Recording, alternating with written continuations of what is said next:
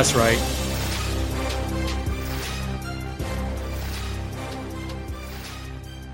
Yes, if you are tuned in, then you have now positioned yourself to become undeniable in your pursuit of personal, professional, and spiritual excellence. Now, I hope that you are pursuing excellence, but if you are not making an impact with your life, then you have come to the right place today. Welcome to this introspective episode of Become Undeniable. I am your new favorite host, Brad Austin, killing it on the mic, and as always, keeping it real no matter whose feelings it hurts, while providing undeniable value to you every step of the way. Now we've we've all done it, right? As someone who used to live in the Pacific Northwest in the Seattle area, I mean, we've we've all driven by and we've seen those people. We've seen those people in the tents. We've seen people asking for money. We've seen those people and immediately have come to some sort of conclusion in our own minds. How'd they get there? Who are they? What happened? Are they really homeless? Are they just who what what happened? Right?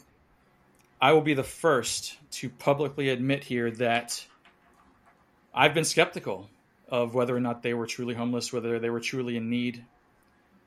I've I have I've judged people wrongly.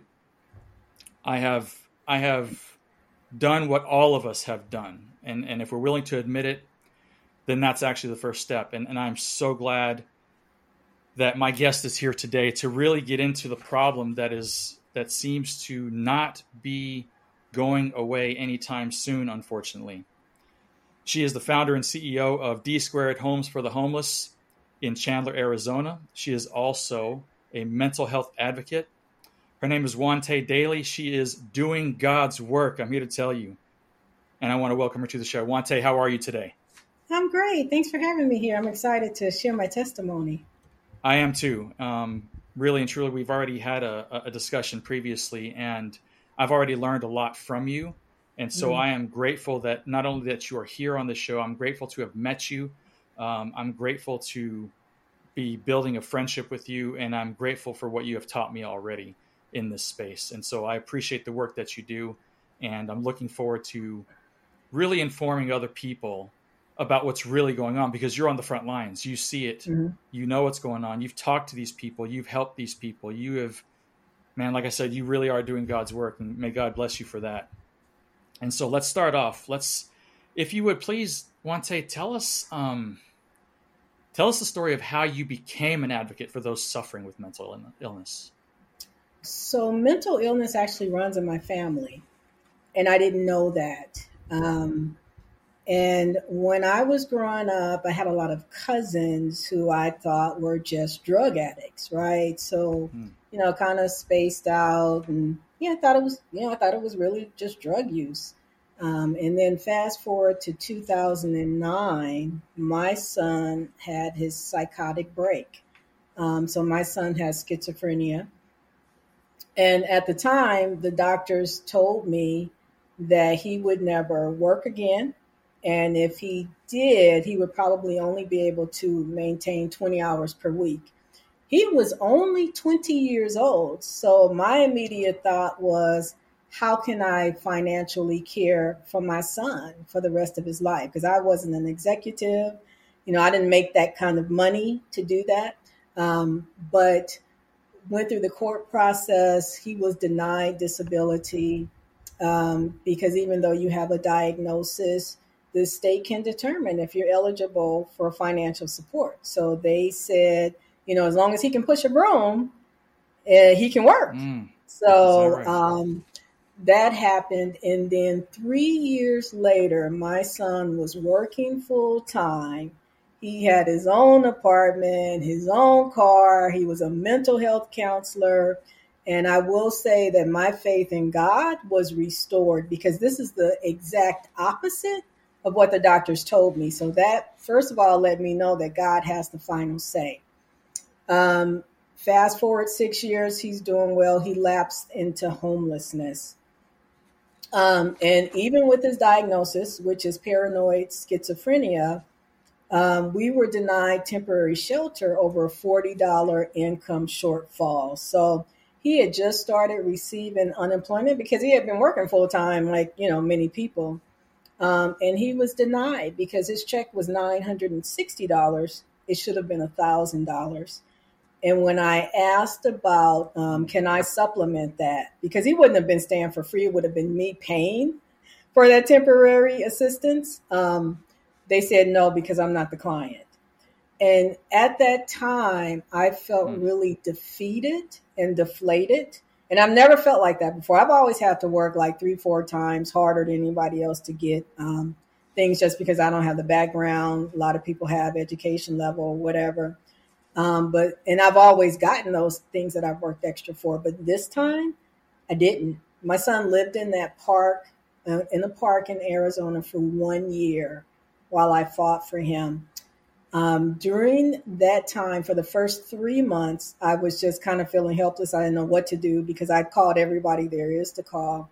And then I remember thinking that when we applied for shelter, it was a private company, right? And at first I was mad. And then I thought about it and I was like, you know, it's a private organization. They can do whatever they want to do. So guess what I need to do? I need to start my own private organization so that I can mm-hmm. help people. And so I decided to start uh, DSquared Homes for the Homeless.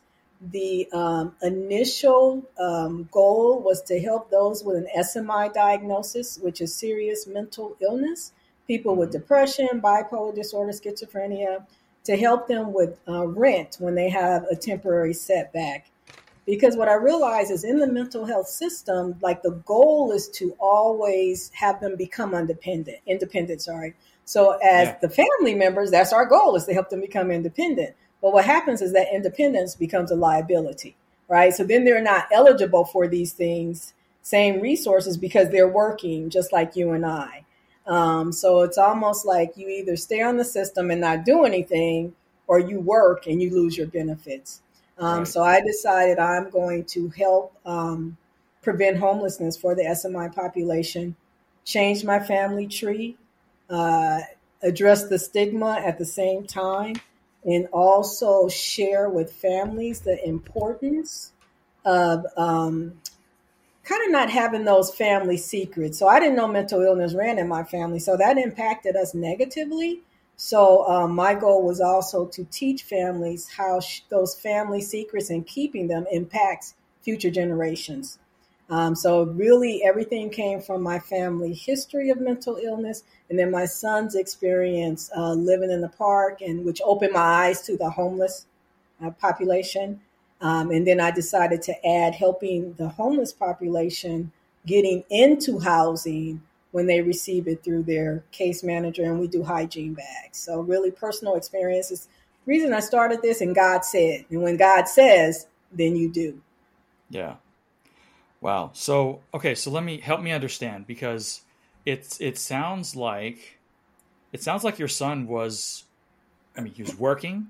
I mean he mm-hmm. had he was a productive member of society. Yep. He was living a normal life for you know yep. with the exception of of his illness, etc. Yep. How I mean cuz and again I'll admit I I'm I'm I'll totally admit that I don't bridge the gap there, right? So how regular guy working, paying you know paying his bills, everything else. How does he go from from that status to becoming homeless?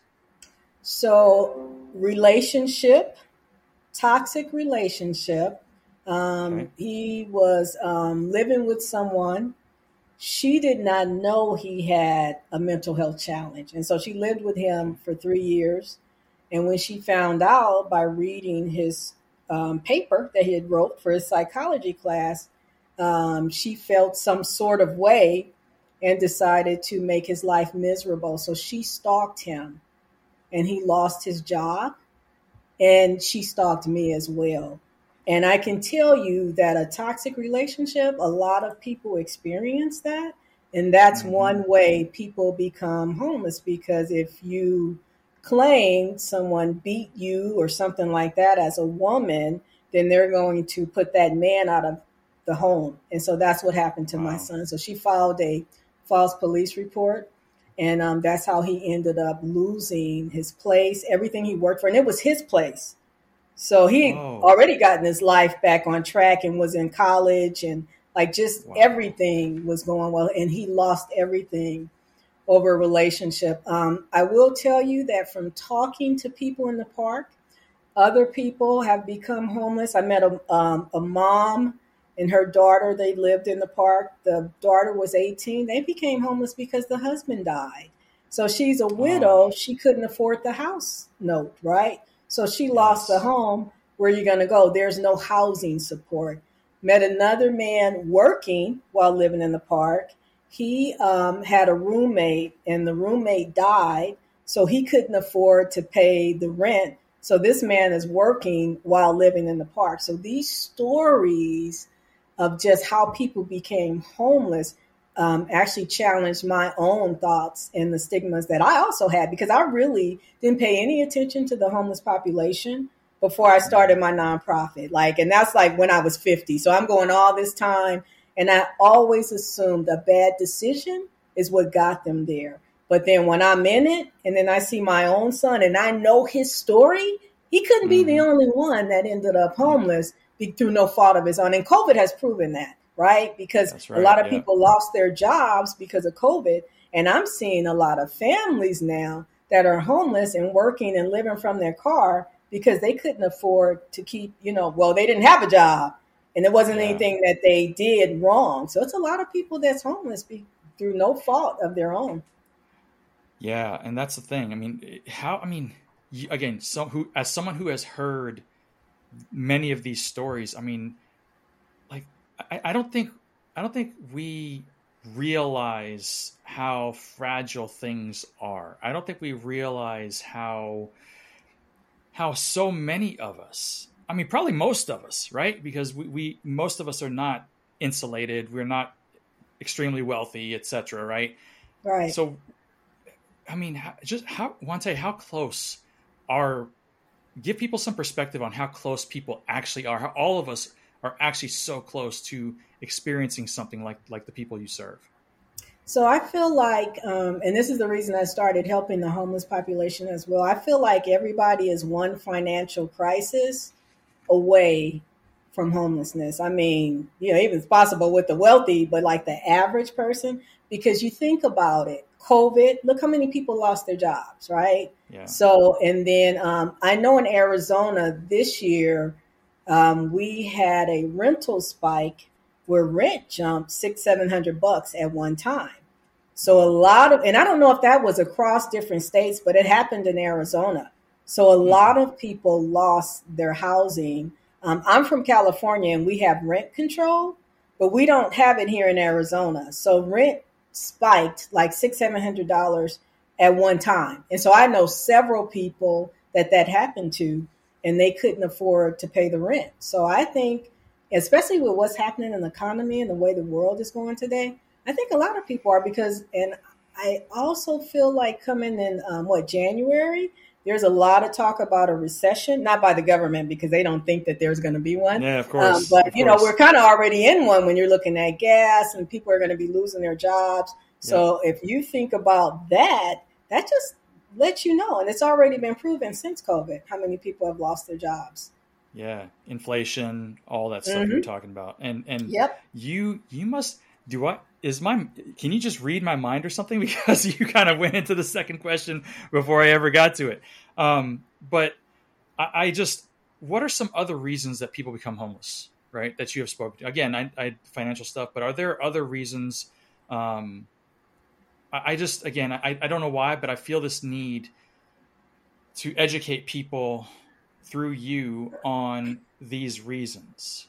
You, you know what I hmm mean? For I just I, I just perspective is everything. Context is everything, and so I just I, I'm I really want to try to chip away at that stigma that you mentioned earlier in this in this episode. And I'm hoping that we can do that together. So, um, what are other reasons that you've heard of of through people's stories of why they're there in the park or how they became homeless?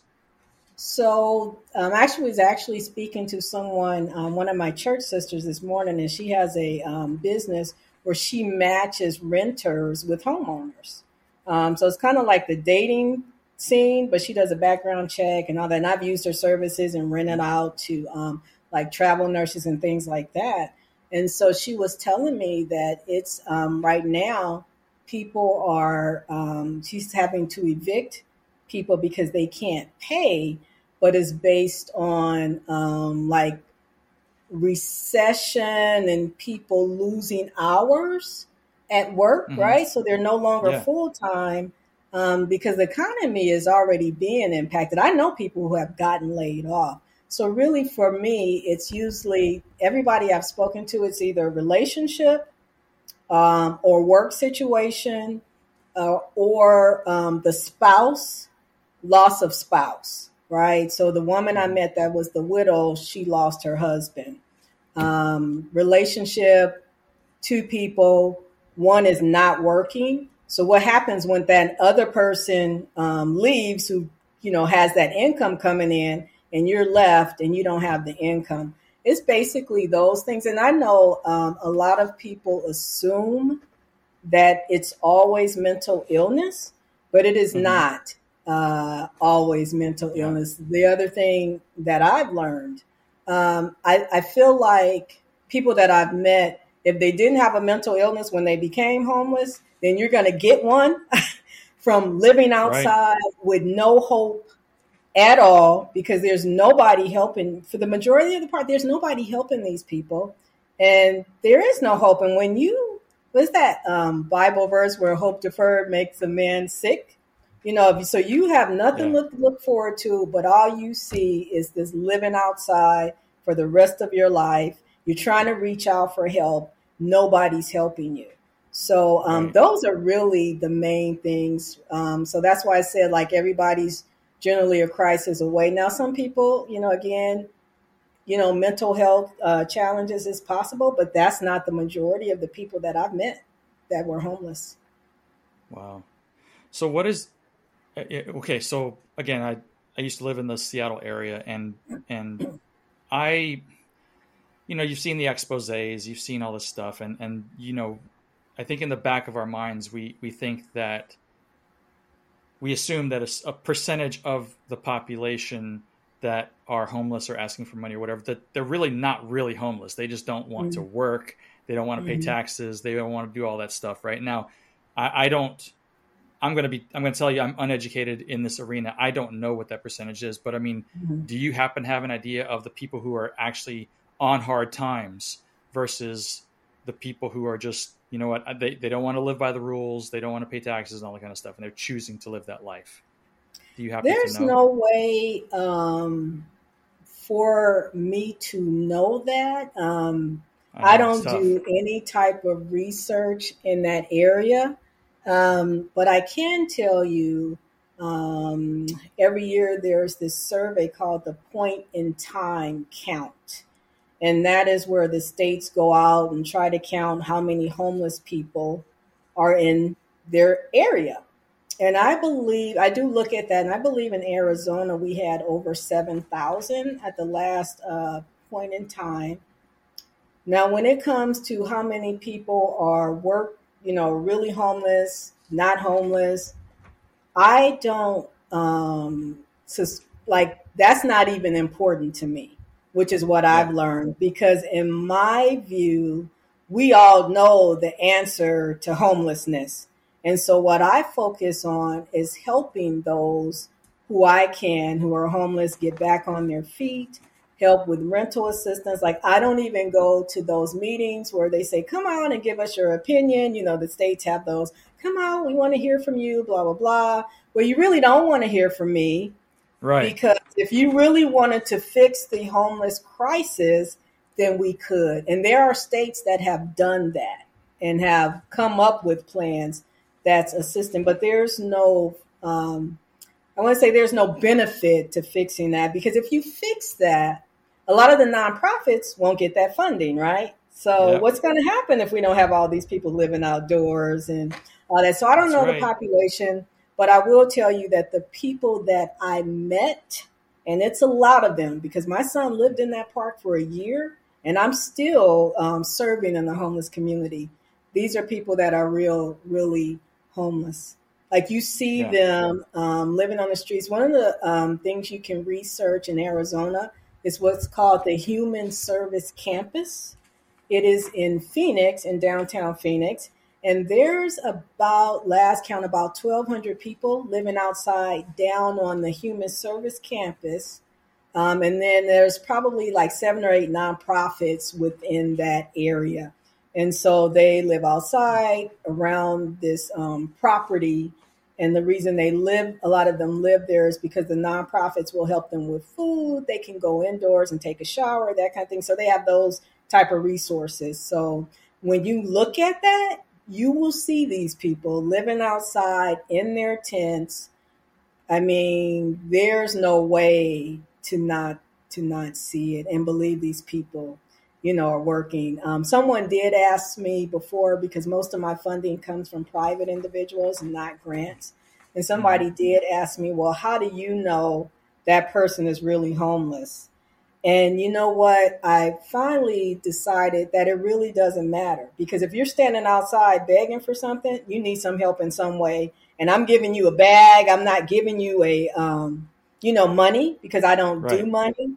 But if you're standing out there, you need help in some way, and therefore it is not me to judge you. That's just the way that I see things. So I don't even focus on the count. All that I focus on helping people and meeting them where they are today, and that's it. Yeah. No, you've got a kind heart. You've got a you've, you've got a great heart to serve people, and and I love that about you. I wish there were more people like you. Quite You know. I you know, and I'm going to have to be honest with you. I wasn't like this before I before my son was Mm. homeless. Right? I didn't pay attention to the homeless community. I had the same Wow. stigma. I don't. I don't know if they're really homeless. I'm not going to give them any money because they're probably going to go to the drugstore. You know, I'm going to buy drugs, buy alcohol. That was me until I was 50 and my own child lived in that park. So that's what it took to change me talking to those because how many times do you have a conversation with somebody that's homeless? In general, you don't. Right. But no. my son living in that park gave me that opportunity. And then I knew my son's situation, and I'm like, he can't be the only one that ended up homeless because of a relationship. How many people are in toxic relationships now? You know, battered, you know, wives and um, domestic violence. It's a lot of that. And I've helped a couple of domestic violence um, women get into temporary housing. So, I mean, it's very common. Yeah, that's a that is a that is a tough situation. Um, so you said something a while ago, and um, I'd like to like to see if you can expand on it a little bit because you said that you didn't you didn't know. I mean, I assume you and your son are pretty close, right? And um, you're you said you didn't know in the beginning or for a while, for a year maybe that that he was suffering with his with his condition, and Mhm. so I know you said something before about the the secrecy of it all, right? Yeah. Can can you go into that a little bit? Because again, I Mhm. and I understand, like, but I mean, in this day and age, you know, we've we've learned so much, right? Mhm. That that I would I would venture to say that keeping it a secret is probably not what most people do, but maybe it still is, even though it's it's something that people suffer. Does that am I making any sense? Because h- help us understand why people keep Yeah. it secret still. Because of the stigma. That's yeah, why. still.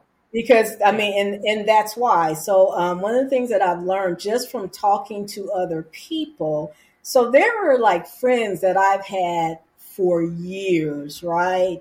Um, and then when I openly started talking about what was going on with my son in that situation, I had at least 10, 20 friends who had a family member with schizophrenia, bipolar disorder, like that kind of thing, that they didn't talk about, right? Because then there's that judgment and that stigma. And it's from even your own family and friends. So if they don't understand Yeah. about mental illness, and I tell somebody, okay, my son's a paranoid schizophrenic, and they don't understand anything, they're probably will be afraid of my child. You know what I mean? So Right. that um, stigma can cause you to lose your own friends, your own um, uh, your coworkers because they don't understand. People don't want to spend time around you. And so that's the re- that's honestly the reason because of how people respond. And one of the things that I've learned is that you know a lot of people are quick to say I understand how you feel, but they don't. You there is no way you, you can understand right. how I feel when my child is diagnosed with this illness. And when my son was diagnosed, he was on track to be a heavyweight wrestler. So he was in mm. in um, high school, and um, the papers were talking about him doing really well. He probably would have gotten a scholarship. And wow. so one of the things um, that I felt that people couldn't really understand, regardless of whether they said it or not, is when my son um, was diagnosed with this illness, like my dreams for him died, right? So I wouldn't see um, some of the things other people see. Um, and I'm not saying that you can't graduate from college without um, with the mental health challenge because people do it all the time, right? Yeah. But you automatically will think, okay, I won't see my son um, graduate from college. I won't see that wedding that we all want, you know, to see our children have. May not have those grandkids, right? This is a um, mental illness is it's a hereditary, it's a gene, right? Yeah. So I have the gene also, um, and I also have uh, two sisters. One is bipolar, and one is bipolar with schizophrenic tendencies. So um, you walk around telling people, "Oh yeah, this is my such and such loved one, and they have this." So so think about that. That's why yeah. it's you know it's a secret, but the the people it shouldn't be a secret from is the family members. Because had right. I known this ran in my family, I would have done my research ahead of time on um, you know mental illness because so many of my family have this, which I didn't know about, mainly bipolar um, disorder. Um, but I would have done the research so that way I could have been prepared for when this happened. And even to this day, I've um, spoken to my niece because she has two daughters, and I have warned her and I've said, you know, you need to learn about this, you know, the mental illness because it's a gene in our family. You have two daughters if I were you, I, you know, I actually took a course, family to family, through the NAMI uh, National Alliance Mental Illness. I took a mm-hmm. course to learn about um, mental illness, and in general, um, age twenty is when mental illness uh, presents in African American males, and in females, it's around age thirty. So therefore, that's a lot of time we have to kind of plan, you know, plan and prepare ourselves because one in five people are diagnosed with a mental illness. So most of us have somebody in our family yeah. that has some, even depression. And I was surprised to learn that depression is under the mental illness umbrella because I didn't know that because that's a common thing that you hear about. But depression is a mental illness. And so, how many people do we know that suffer right. from depression? Yeah, and I mean, th- there's there's cyclical depression, right? There's yep. it, just happens, it goes away, it comes back. I mean, and it, it, it does it does make things difficult. it, makes, mm-hmm. it makes day to day life harder because you're not motivated to do anything. You you just right. you can't get past the block. You know, right. it's happened to me.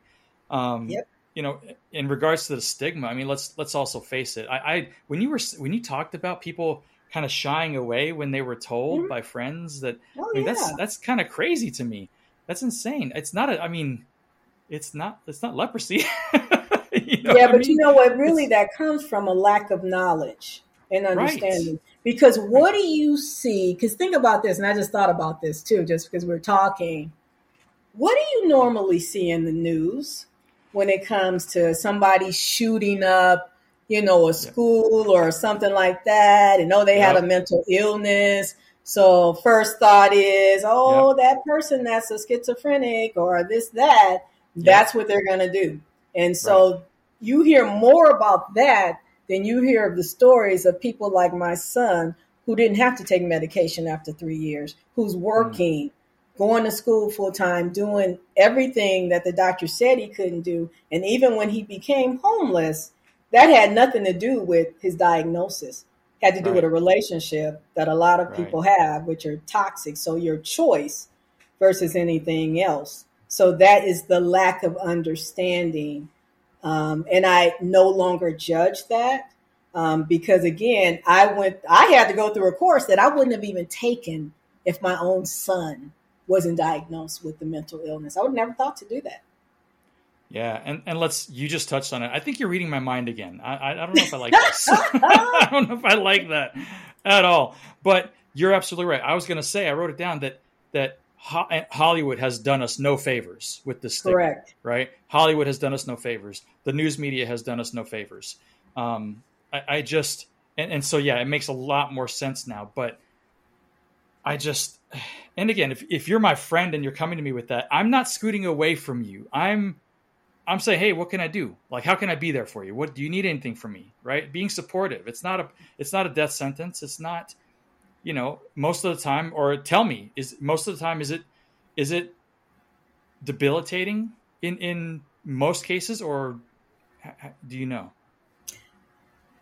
In the beginning, I feel like it can be.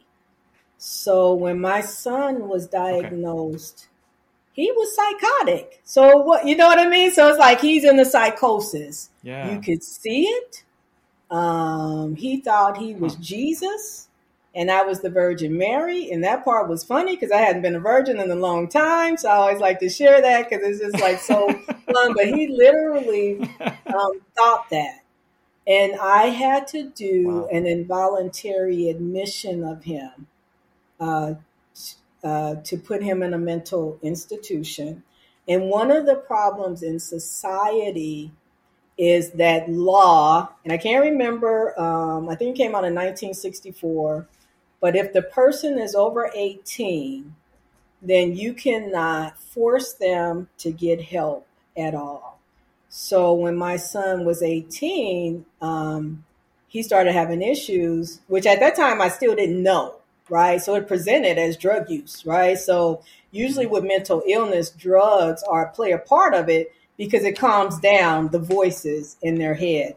So really, my son didn't have his psychotic break mm. until he was 20. Uh, but um, he needed to be in the hospital. And he actually had a psychotic break when we were in California. So we had driven home and no, it was quite clear that he needed to be in the hospital.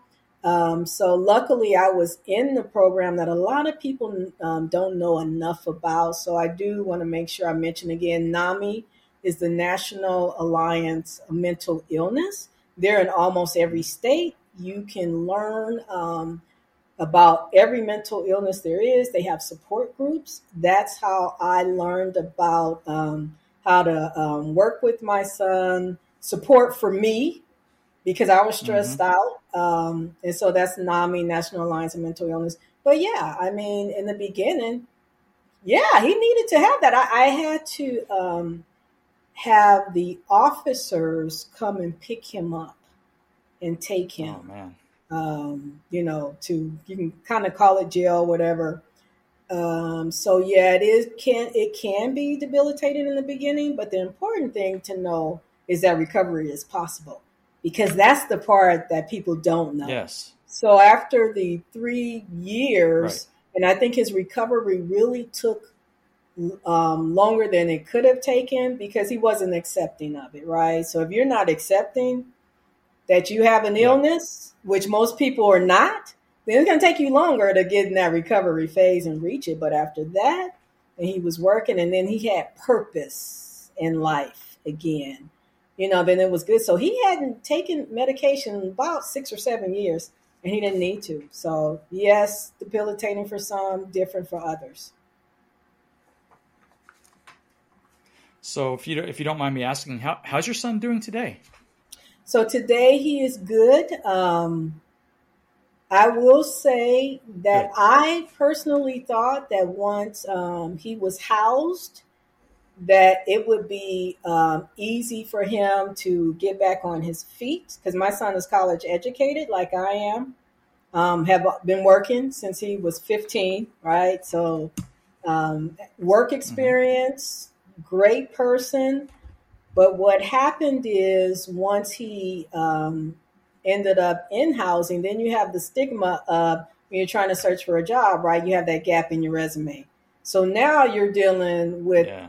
Other people who decides whether you're worthy of having a job or not, right? And so they see these gaps, and aren't we trained to, um, you know, if you have five people that's applying for a job, and you have, you know, one person that, um, you know, has this gap in his resume, but then you have these other four people who don't have that gap, then that's a big deal. Um, you're not going to get a yeah. job. Um, so for the first year and a half after his um, after he was housed, which was actually me using my retirement money because he never got help uh, from the state, then it just became a whole nother struggle trying to get a job, trying to get support, assistance. Um, it's like starting over again. And because yeah. um, he had a record from when he was psychotic in like to think 2009 that still counts against him today. Um, and so then you're trying to start over with a job and you have all this judgment against you. And a yes. record impacts your housing. It impacts your job position. So basically it would be only someone that cares enough to ask you about those things. Well, why do you have this gap in your resume? You know, why this? Why they have to care about them, be willing to invest in you and give you a chance um, to help. So the first year and a half was really hard. He's been on the job he has now for about uh, seven or eight months. Um, so he's good uh, right now. Awesome. That's that's really good to hear. That so all right. So let's the stigma is is um, is very real, and I just want to ask you kind of a two part question here. Okay. Um, so number one, like, how would I was originally going to ask you why is it important that we work together to eliminate the stigma, but that's pretty obvious. And so, how would how would things change if we actually started to do that? If we started collectively to reverse that stigma and, and to really give people a shot in their own minds before coming to judgments. How would things change? Um, and then I have a, a, a, second part question for you. So first of all, how do you how do you see things changing if we were to actually really start removing that stigma together? So um, first, I want to go back to what you said about it being obvious. I don't think it's obvious um, mm. at all because if you've never had to think about it, um, you know, you're not doing research in that, in, you know, in that area because you've never had to. It's kind of not really obvious. You just see these people living outside and you have these assumptions. Um, and so one of the things when I started my nonprofit, I had to have come up with, you know, like a plan of action. How am I going to do this thing that um, and, you know, and I'm just one person, um, mm-hmm. and make an impact in society and help. Um, and so uh, there was this uh, place in, um, and I wish I looked up the name before, but I haven't thought about it in a long time. Um, but there's this organization in Texas, and they created um, a housing development for the homeless community and they're in Texas. And I wish I could think of their name, but if you Google them, so what they did was they created just with donations a community um, for the homeless, and they came up with um, like criteria. So you mm-hmm. have to live in the state for a year. You cannot be on drugs. All this kind of you know right typical criteria, and they built a development for um, the homeless community, and they gave them jobs within that community. And so, with at this community, it was just private people donating, right? Because you have people that are construction crews, all this stuff. So, if you have people that are donating their services, you can bring about change. And one of the other things that I read recently is that the city of Texas has a low homeless uh, rate because one of the one of their focuses that changed is um, they became housing first. So in most of the states, you got to be off drugs first. You know, you got to have this perfect life in order to get help. Well, for them, they came up with housing first. So they're going to put you in a house, whether you're an apartment, pretty is probably what they're doing. And then, um, then they're going to work with you to get you the help that you need. And then they have um, relationships and contracts with employers that will sure. allow them to work, right? So we're going to put you in the house, mm. help you get on your feet. Then we're going to give you a job at the same time. So working with that stigma really helps the homeless population because right now we're not helping and the homeless population is growing. And really it's just going to be right at our doorsteps because you cannot have a bunch of people living outside receiving no help because first of all desperate people do desperate things yeah. right? So a lot yeah. of things are being impacted. One of the things i read recently that um, i found kind of fascinating because like in my mind i know okay this is not good because i do know desperate people do desperate things but um, starbucks has been impacted and they've had to close some of their stores uh, mm-hmm. because the areas that they were in are like a lot of homeless people. So now you got they're losing business, right? So it's impacting business owners, um, and and it's going to impact all of us all of us one day. And I did look up this amount. Um, so we're actually paying as taxpay, you know, taxpayers. Mm-hmm. About now, I don't know if this is only in Arizona. It, it could have been in most states but it's costing the taxpayer about $42,000 a year um, for a homeless individual to be out there. So we're um, contributing that. Um, and so when you look at what we're losing on in business and the economy, that's um, if we eliminated this stigma and we helped people get on their feet, right? So what mm-hmm. if we think so through my gap program what i do is when they have the temporary setback i help them pay rent right because all they need is temporary help. But when I can't help them, they lapse into homelessness, they're out on the street, all that kind of stuff. Eventually, they give up trying to find a job because that's another thing. I used to think, why don't you just get a job? A lot yeah. of people think that way, right? Yeah, but when my yeah. son was living in his car, I realized why they don't just get a job because who's really going to hire you when you stink, possibly, you can't right. take a shower, you can't keep your clothes clean, and that's nothing against them, but that's just the reality of the situation. Right. So for the first month, I was really like going pushing hard to try to help my son get a job. And after a while, I realized, well, if he gets this job, his car doesn't run. How is he going to wash his car? How is he going to do all these things that we take for granted? And he couldn't. So that's why people don't just get a job. so um, yeah. my thing is, if we help people um, as a whole, as a society, and we have these relationships with these owners, even if it's like Walmart or things, you know, some of these small places, we QuikTrip, you know, just get them in a position where they can get on their feet. We're better off as a country, you know, society as a whole, because all these right. people living outside, that's going to be breaking into people's homes. You got businesses being impacted. That's kind of a big thing right now in Arizona um, I was just, I had a podcast interview last night actually. Um, and so that business owner is in downtown Chandler and he's telling me how that homeless population impacts his business, right? So yep.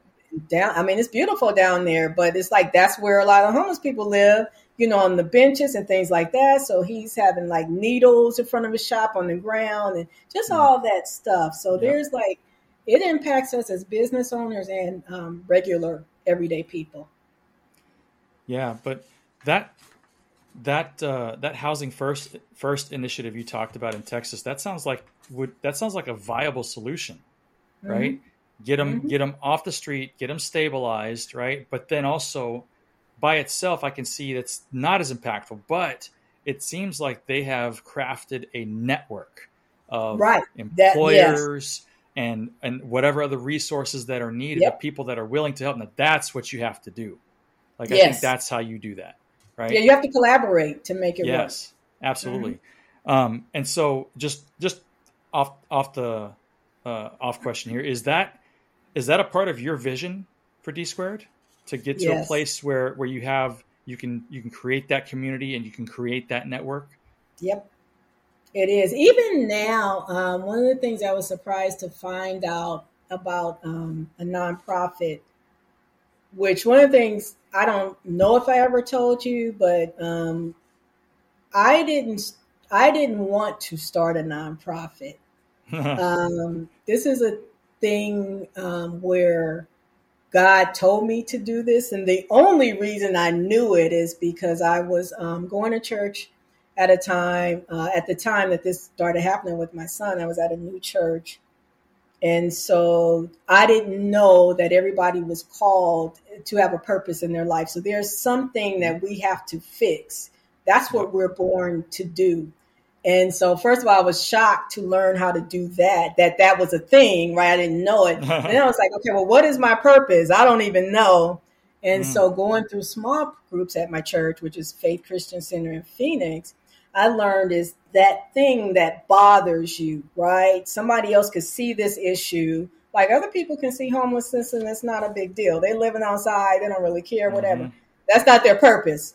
Um, but the fact that I couldn't sleep it's bothering me not you know because my son but then when i saw these other people and all this you know things that could be helped to you know we could help them and they weren't being helped then that's that's kind of when i learned so i really said no to god seven times mm-hmm. and then um decided i'm gonna go ahead and do this um so yes that is my plan um when i started the nonprofit i wanted to get a business plan written and one of the things that I've learned is that if you don't collaborate with other um, organizations, then uh, nobody actually would write a business plan for me.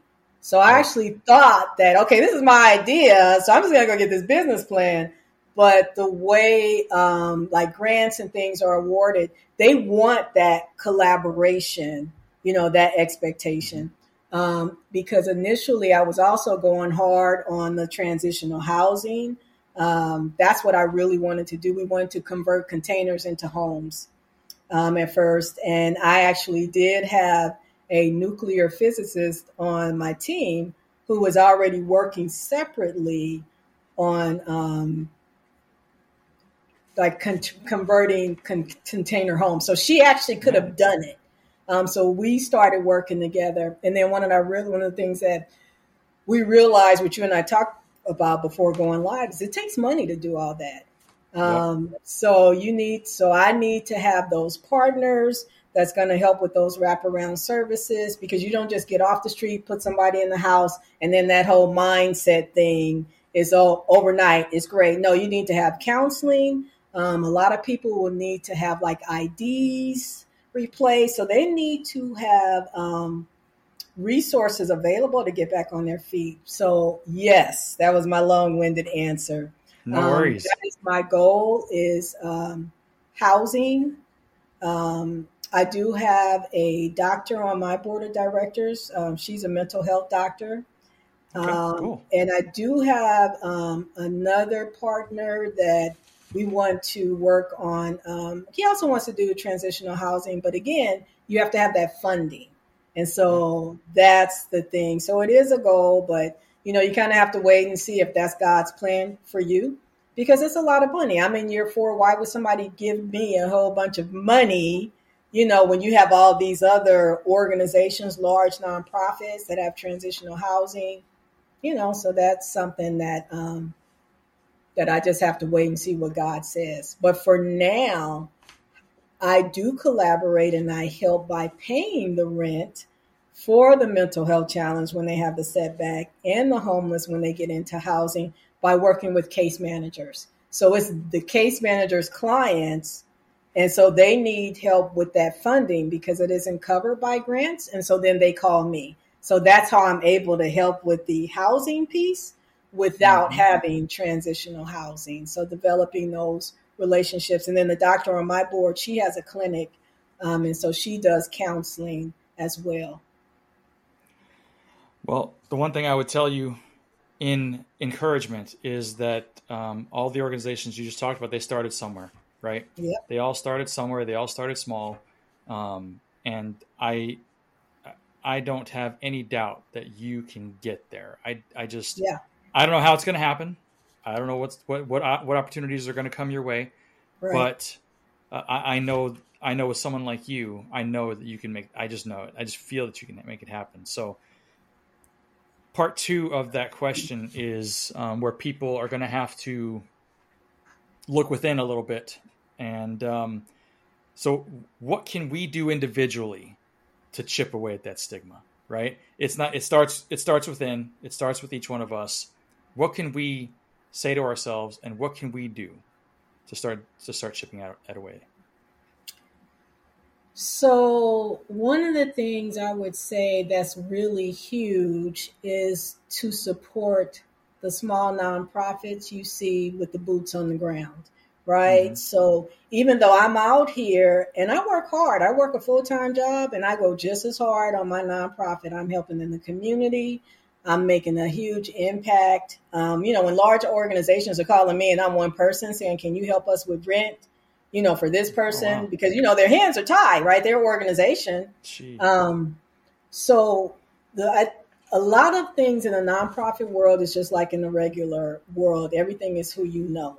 So first of all, it's connecting and sharing that nonprofit's information with people you know that can be a resource and then saying yes to help. So, for example, when I was telling you, okay, I need a fundraising director, I need a marketing director. There are people that know how to do these things, right? But they don't want to work for free, right? So, what if we said yes and we help these small organizations with our gift? That's a natural talent for us, whether it's 10 hours a week or something like that, because that's not a gift for me.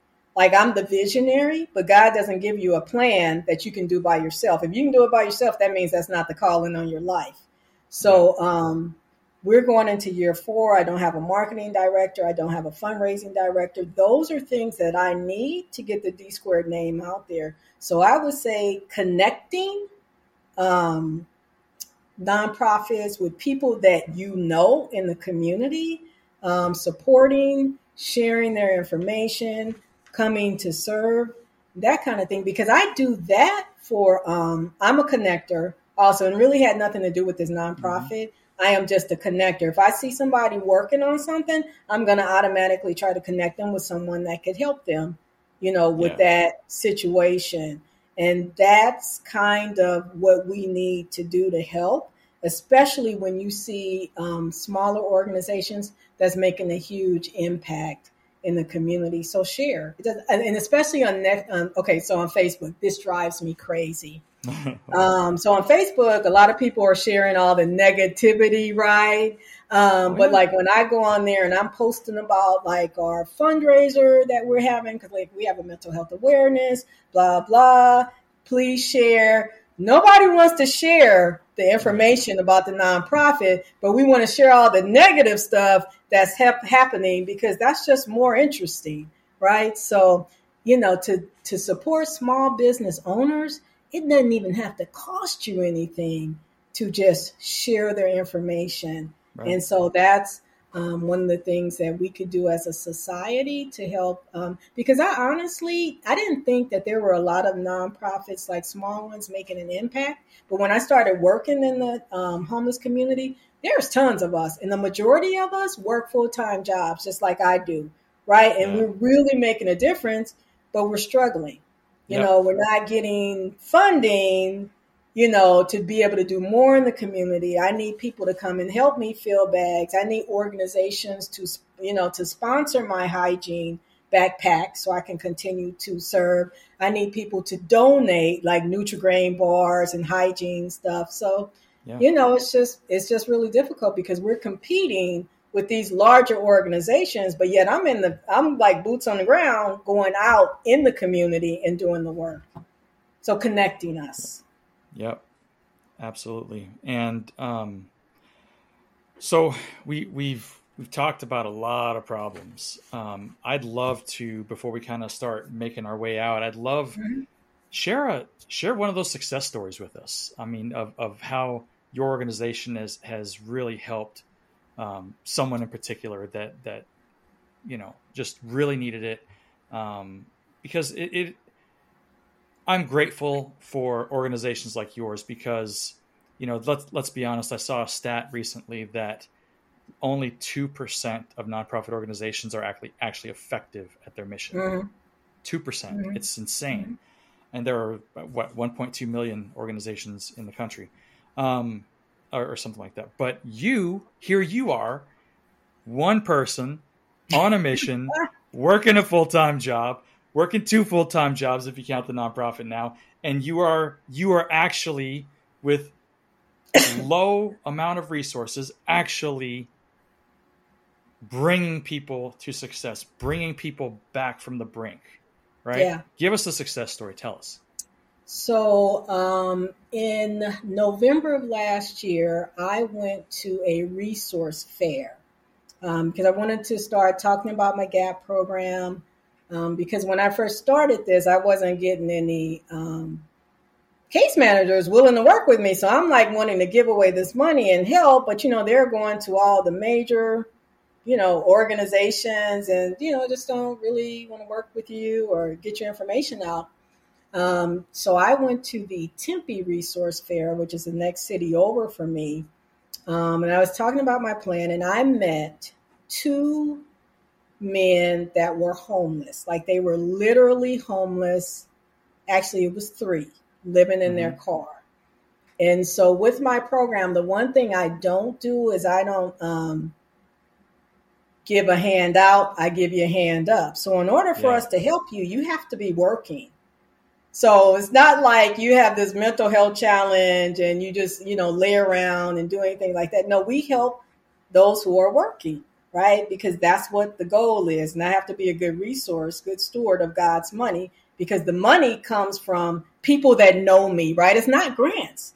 It's just right. me asking the community, can you sign up for a recurring donation? $10, $20, whatever you want to do. That's where the funding comes from. So I met David. Um, David was homeless and David was working. And so hmm. he asked me um, if I would help him.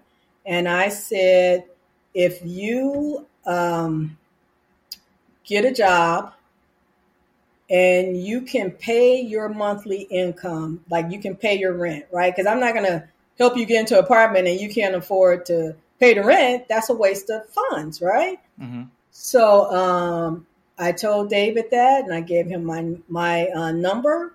And then there was another young man who became uh, homeless because he got sick with COVID and lost his um, apartment. Um, so he was living in his car. I gave both of them my number, and I want to say it took about four months. They both called me back. They both had jobs. I connected them um, with someone to help them find housing because that's where that collaboration comes in. Because I don't do that mm-hmm. part. I have a full time job, um, but working with the case managers and um, found them housing. So that case manager found housing for them, and I paid the rent for both of them, and they moved into their place. And in fact, um, David um, is probably a person that would let you interview him if you um, wanted to interview someone who had been homeless that we helped yeah. before. Um, because I actually reached out to him last month, so it's been three months. He, this man was working two jobs. It was a Walmart across the street from a Fry's, and so he worked at both of those consecutively, mm-hmm. and then um, then he ended up getting housing, and so he was working while he was homeless and just hung in there and then um, ended up getting an apartment, and he's still in his apartment uh, today. Wow. So making that difference, and that's why I say, you know, everybody, not everybody, but a lot of people are saying, you know, it's the government's problem. The government. No, I'm one person who asked people to help me do this, and we have helped 56 people with rent today. And we're hmm. only three years old. I helped my first person in our second year. And again, that's just people working with me. A case manager was willing to contact me and ask for help.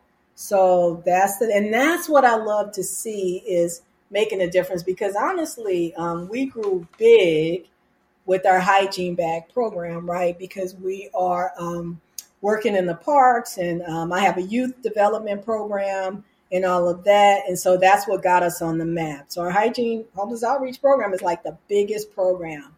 Um, but when I give somebody a hygiene bag, that's not good enough for me.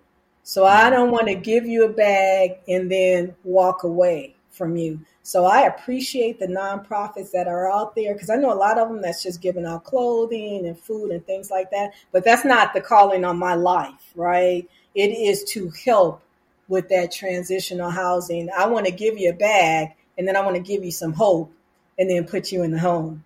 And you would be surprised at how hard it is to get people to work with me because I'm a small nonprofit, right? But like mm-hmm. the integrity is different with me. And so I have like the track record, all the stuff that I'm doing. And, you know, it has yet to make a difference with when it comes to collaborating. But again, you have all these large nonprofits that's working together. They can offer housing, clothing, like, you know, all that kind of stuff. Um, but yeah, so, but I love that impact of giving somebody hope in the second chance and now they have an apartment, you know, because I helped them do that just my one little small self. So I'm really excited about that. Yeah. Well, okay, so yeah, you you you connected some dots for me a second ago. So it sounds like it sounds like you um in your vetting process, in your qualification process, if you will, you mm-hmm. you what you're actually giving them is you are actually giving them that light at the end of the tunnel mm-hmm. that wasn't there previously. In other words, you, your criteria is okay. Well, you you have to be working, and but if you get a job, then the light comes on at the end, and and you'll get there and hit me up, and then we can help you really get back on your feet. Right? Yeah, because you have to be able to invest in yourself in order yeah. for me to be able to help you because again this is not grant money that i you know yeah. share this is just individual money you know people who knew me luckily i've been on my job for like 20 years when i started this nonprofit so a lot of people knew me but i'll be honest with you my own son had to work so there was at one point you know in the park where he had kind of given up hope right because he had mm. tried and he had really tried and then at yeah. one point, he decided, you know, he doesn't want to try anymore. He even told me he didn't want to. And I was just like, well, you know, you're going to be in this park until you get a job, right? Because I've worked three jobs for 30 years. Like the majority of his life, I've worked three jobs. And like, I'm 56. I don't know how old I look, but I'm 56. And I don't believe that I need to work harder than somebody younger than me or older than me to take care of themselves, right? That's you have to be responsible. So you know if my own son had to work, everybody else because here's the thing that's so important for me. And one of the reasons I started this, when I die cuz I'm going, you know, I'm going to one day, I want my son to be able to take care of himself. You know what I mean? Because yeah, yeah. if he's not able to do that when I die, he's going to be back on the streets and homeless. And that's why, to me, it's so important to help those with a mental health challenge, right? Because, and I'll be honest with you, it, it is not, um, my son is not the normal um, person. Um, you know, if you had a conversation with him now, you wouldn't even know he had schizophrenia, but that just goes to show how many people are out there that, you know, have a diagnosis we don't know about but you know, we could just do a little bit to help them and help them stay self-sustaining. Um, so it's important to me, especially to give hope to families so that they know, okay, your loved one really don't have to sit at home on the couch all day. If that's what I respected, I'm sorry, if that's what I expected yeah. of my son, that's all I would have gotten of him. You, you know, because it's easier for them to lay around in your house and do nothing. I expected yeah. my son to work and be a contributing member of society. So I expect that of the people that we help because if we don't, everybody's just going to be living outside doing what? No, can't we can't do that. Hanging out. Yeah. Yeah, so that's cool. So you give them that you give them that hope, right? But in the meantime, you give them, you know, hygiene bags and tools to be presentable, to be able yes. to go get a job, right? Is am I am I Yeah, yeah okay. so you're not saying, yes. "Hey, come see me, come see me when you get a job." You're saying, "No, here's what you need. Get cleaned up. Do what you got to do. You know, go just get a job, and then boom, that man, that's that is awesome. I didn't. That is phenomenal. That is really yeah. phenomenal. and the reason I came up with the that way you're. Hygiene, I was gonna say the reason I came up with the hygiene programs because I was taking my son hygiene, and I'm noticing these other people are not getting any hygiene in general, but some of them were working, yeah. and I'm like, if you're working we need to support you in that. It's nobody wants to go to work smelly, you know, can't comb your hair and all that kind of stuff. Right. So you're right. That's the reason behind it. We want to give them dignity. Wow. So we actually call our hygiene bags yes. dignity bags because that's what we're giving you. Wow, that's awesome. That is awesome. But but the the cool thing about it is that you are when there was no way, seemingly in their eyes, right? This right. park is my life forever. This is there is no hope. I'm I'm crawling to get to the top and I can't get no. Juan Te comes in and says, "No, no, I have a way for you. I am paving this way for you because I care." Right? And all you have mm-hmm. to do is this. I will help you give you the tools you need to get this one thing you need to get. Come see me and we'll help you get there the rest of the way. Right? I, Yeah, sort that, of like that. Is, that is phenomenal. Yeah, I, yeah. somewhat. I mean, well, um, I, just I know there's to, more to I, it, but I mean, to, the truth is, you. Well, I just want to qualify it by saying that so the clients I help on the program, the majority of them come through their case managers. So me meeting with them, like those in the, at that resource fair, that um, so another case manager that knew I was there brought them to me. But in general, what happens is I go through the case managers and they contact me, right? Because they can verify it's their clients. So they can do the income, the background, like all that type of stuff because I have a full time job and I don't do that. So it's not really like I'm walking around saying, come see me, blah, blah, blah. But when I was at that resource fair, because that's what it's for, you know, when I meet people at resource fair, mm-hmm. then I will offer that. But in general, it's through case managers calling me and asking me to help. And then that's how I can help without doing background checks. And because I'm not really in the homeless community except once or twice a month because I got a full time job. So, yeah. And now I will tell you that that is my goal.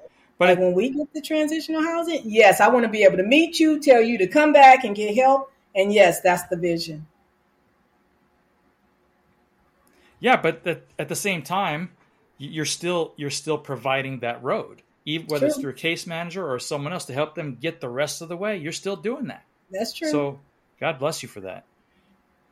Um, all right. So we've we've talked about a lot, and I think uh, I think we've given a lot of people a lot of good context. And um, the one thing that I do want to make sure we do because we're putting it out there is uh, a couple things. First of all, if people want to learn more about your organization or mm-hmm. connect with you, how can they do that, Juan Te?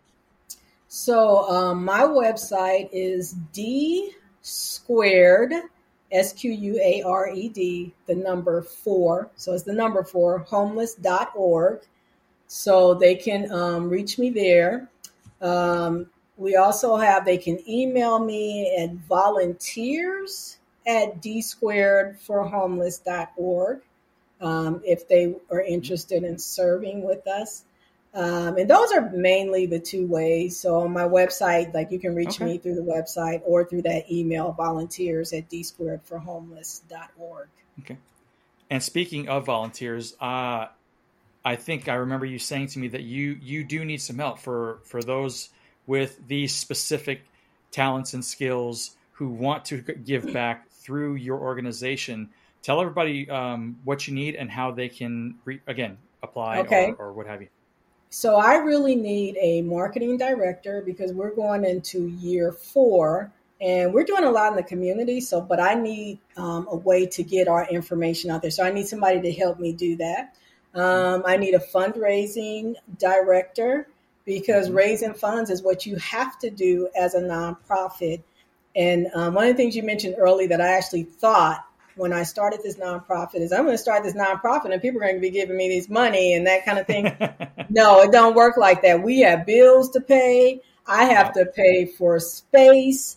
I have to pay for um, like databases that people use, you know, through our program. So there's a lot of things we have to pay for. So marketing um, and fundraising, those are the basic needs to help us take it to the next level. I, I mean, you can always use volunteers to come out and um, you know fill hygiene bags and things like that. But for right now, I need that skill set to help yes. us take it to the next level. And they can uh, reach me again at volunteers, the number four homeless. Um, look, now I'm just tired. Now volunteer to D Square for Homeless.org. I like there you go. Been up late. Um, the other thing I wanted to mention, though, because a lot of people don't know, so there are free ways that they can help us. Um, and one is if you shop on Amazon, right? So if you shop at smile.amazon.com, um, and choose DSquared Homes for the Homeless as your supportive charity, then they will, Amazon actually sends us a percentage of your orders on a quarterly basis. So that's a way you can do what you normally do, mm-hmm. shop, and then you can benefit, uh, you know, a nonprofit. And then um, you helped me with the Focusloop so they can take the survey um, and donate, um, answer the questions, this, this research questions um, which are really short. So they can answer, earn money, and donate that to a nonprofit. So I thought that was really cool. Um, so those are some ways they can support us. Oh, and also um, Arizona, we're Arizona um, charitable uh, tax credit. So people in Arizona, if you owe money for taxes, you can donate that to a nonprofit oh, instead oh, cool. of giving it to the man. Uh, so you can donate up to 400 for a single person, up to 800.